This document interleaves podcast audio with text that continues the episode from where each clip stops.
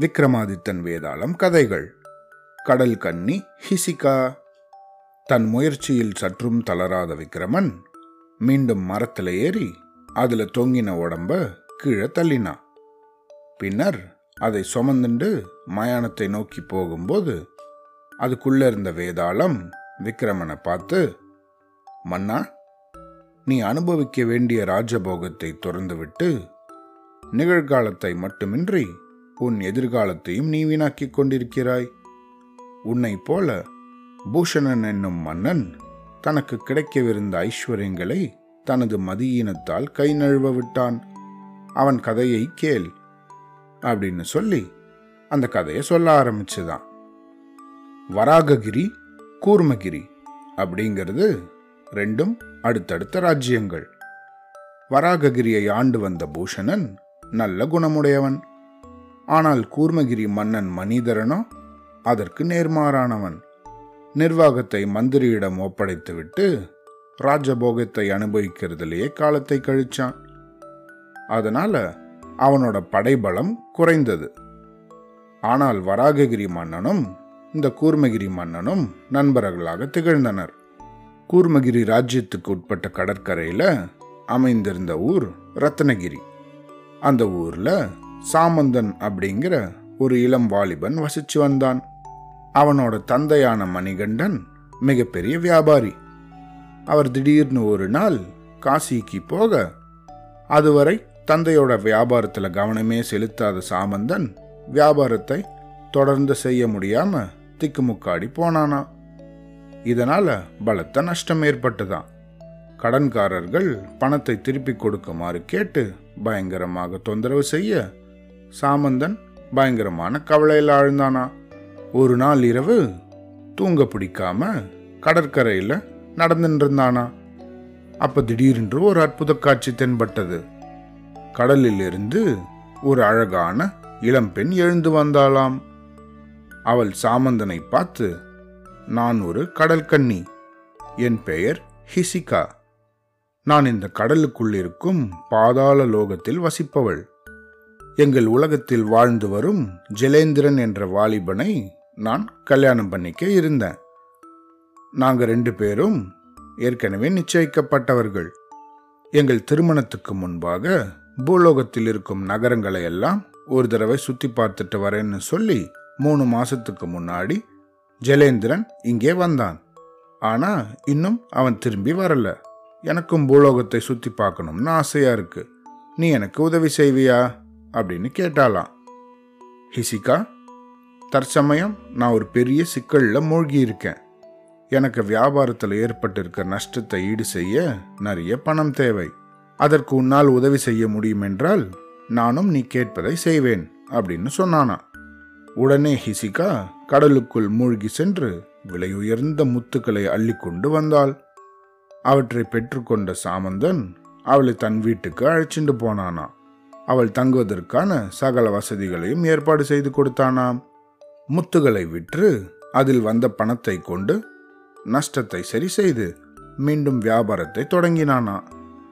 தன் வீட்டு பெண்களோடு ஹிசிகாவை தினமும் நகரில் நடைபெறும் இசை நடன நிகழ்ச்சிக்கு அனுப்பி அவங்கள அதை பார்த்துட்டு வரும்படி செஞ்சானா. ஹிசிகா அதை பார்த்து மிகவும் ரசித்தாளாம். ஒரு நாள் ஹிசிகா சாமந்தன் வீட்டு பெண்களோடு ஒரு நாட்டிய நிகழ்ச்சிக்கு போயிருந்தபோது அதே நிகழ்ச்சிக்கு கூர்மகிரி மன்னன் மணிதரனும் வந்திருந்தான்.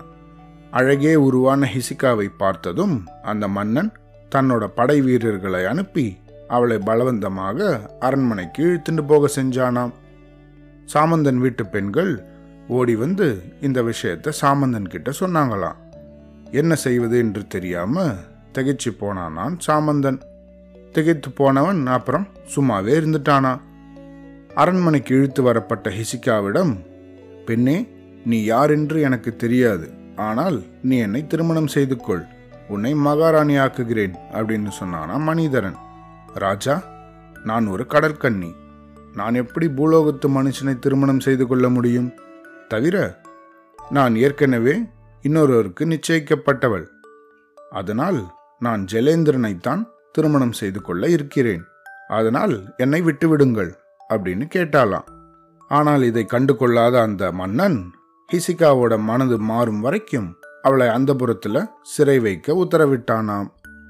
இதெல்லாம் நடந்து நிற்கும்போது பூலோகத்தை சுற்றி பார்த்து முடிச்ச ஜலேந்திரன் திருப்பியும் கடலுக்கு போனானா.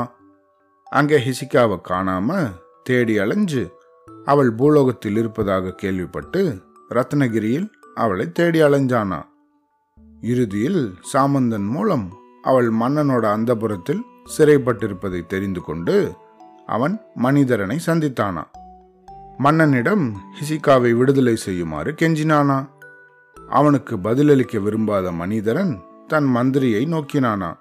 மன்னனோட மனதை புரிந்து கொண்ட மந்திரி ஜலேந்திரனை பார்த்து ஜலேந்திரா எங்கள் ராஜ்யத்தில் நிலத்தில் வசிப்பவர்களானாலும் கடலில் வசிப்பவர்களானாலும் அனைவரும் எங்கள் ராஜாவின் ஆதிக்கத்திற்கு கட்டுப்பட்டவர்கள். அதனால் ஹிசிகாவை விடுதலை செய்ய முடியாது அப்படின்னு சொன்னானா மந்திரியாரே உங்கள் மன்னரின் ஆதிக்கத்துக்கு உட்பட்டவர்கள் நாங்கள் என்பதை நான் ஒற்றுக்கொள்கிறேன். ஆனால் மன்னரே ஆனாலும் தனிப்பட்ட நபரின் அந்தரங்கத்தில் குறுக்கிட அவர்களுக்கு அதிகாரமில்லை அப்படின்னு சொன்னானா வார்த்தையை அளந்து பேசு. உங்கள் அந்தரங்கத்தில் மன்னர் குறுக்கிடவில்லை. ஹிசிகா ஒரு குற்றவாளி. கடலில் வசிப்பவர்கள் பூலோகத்தில் மன்னரின் அனுமதியின்றி நுழையக்கூடாது. அதனால்தான் அவளை சிறை வைத்திருக்கிறோம். அதே குற்றத்துக்காக உன்னையும் சிறைபிடிக்க முடியும். நீங்கள் தண்டனையிலிருந்து தப்ப வேண்டுமெனில் ஒரு நிபந்தனை உள்ளது அப்படின்னு சொன்னானாம் மன்னன். அந்த நிபந்தனை என்னவென்று சொல்லுங்கள் அப்படின்னு ஜலேந்திரன் கேட்க கடலில் முத்துகளும் ரத்தினங்களும் மிகுதியாக இருப்பது எங்களுக்கு தெரியும். நீ எங்களுக்கு ஒரு லட்சம் ரத்தின கற்களை கொண்டு வா. அப்படி கொண்டு வந்தேயானால் ஹிசிகா விடுதலை செய்யப்படுவாள் அப்படின்னு சொன்னானாம் மந்திரி. அதற்கு அவன் ஒப்புக்கொண்டு கடலுக்குள் போய் ஒரு லட்சம் ரத்தின கற்களை சேகரிச்சுண்டு வந்து மனிதரன் கிட்ட கொடுத்தானா ஆனா அப்படியும் ராஜா ஹிசிகாவை விடுதலை செய்யவில்லையாம். மாறாக ரத்தின கற்களை விற்ற பணத்தை வச்சு தன்னுடைய படையை பெருக்கவும் ஏராளமான ஆயுதங்கள் வாங்கவும் செலவழிச்சானா? இந்த செய்தி ஒற்றர்கள் மூலமாக வராககிரி மன்னன் பூஷனுக்கு எட்டியதான் உடனே பூஷணன் ஒரு பெரும் படையை திரட்டிக்கொண்டு கூர்மகிரி மேல படையெடுத்தானா? கடுமையாக மூண்ட போர்ல மனிதரன் கொல்லப்பட்டானா?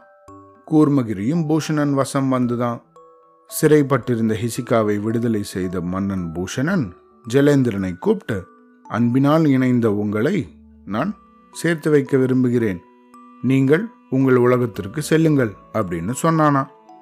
மன்னன் பூஷணன் தங்களை என்ன செய்வானோ அப்படின்னு கலங்கின ஹிசிகாவுக்கும் ஜலேந்திரனுக்கும் அவனோட பெருந்தன்மை ரொம்பவும் மகிழ்ச்சி அளித்ததாம். மகாராஜா உங்கள் உதவிக்காக உங்களுக்கு எங்களால் முடிந்த அளவு முத்துகளும் ரத்தினங்களும் தர விரும்புகிறோம் அப்படின்னு சொன்னாங்களாம். அதை கேட்டு புன்னகைத்த மன்னன் பூஷணன் நீங்கள் எனக்கு எதுவும் தர வேண்டாம். உங்கள் இருப்பிடத்திற்கு சென்று வளமுடன் வாழுங்கள் அப்படின்னு கூறி விடை கொடுத்தானா? அவ்வளோதான்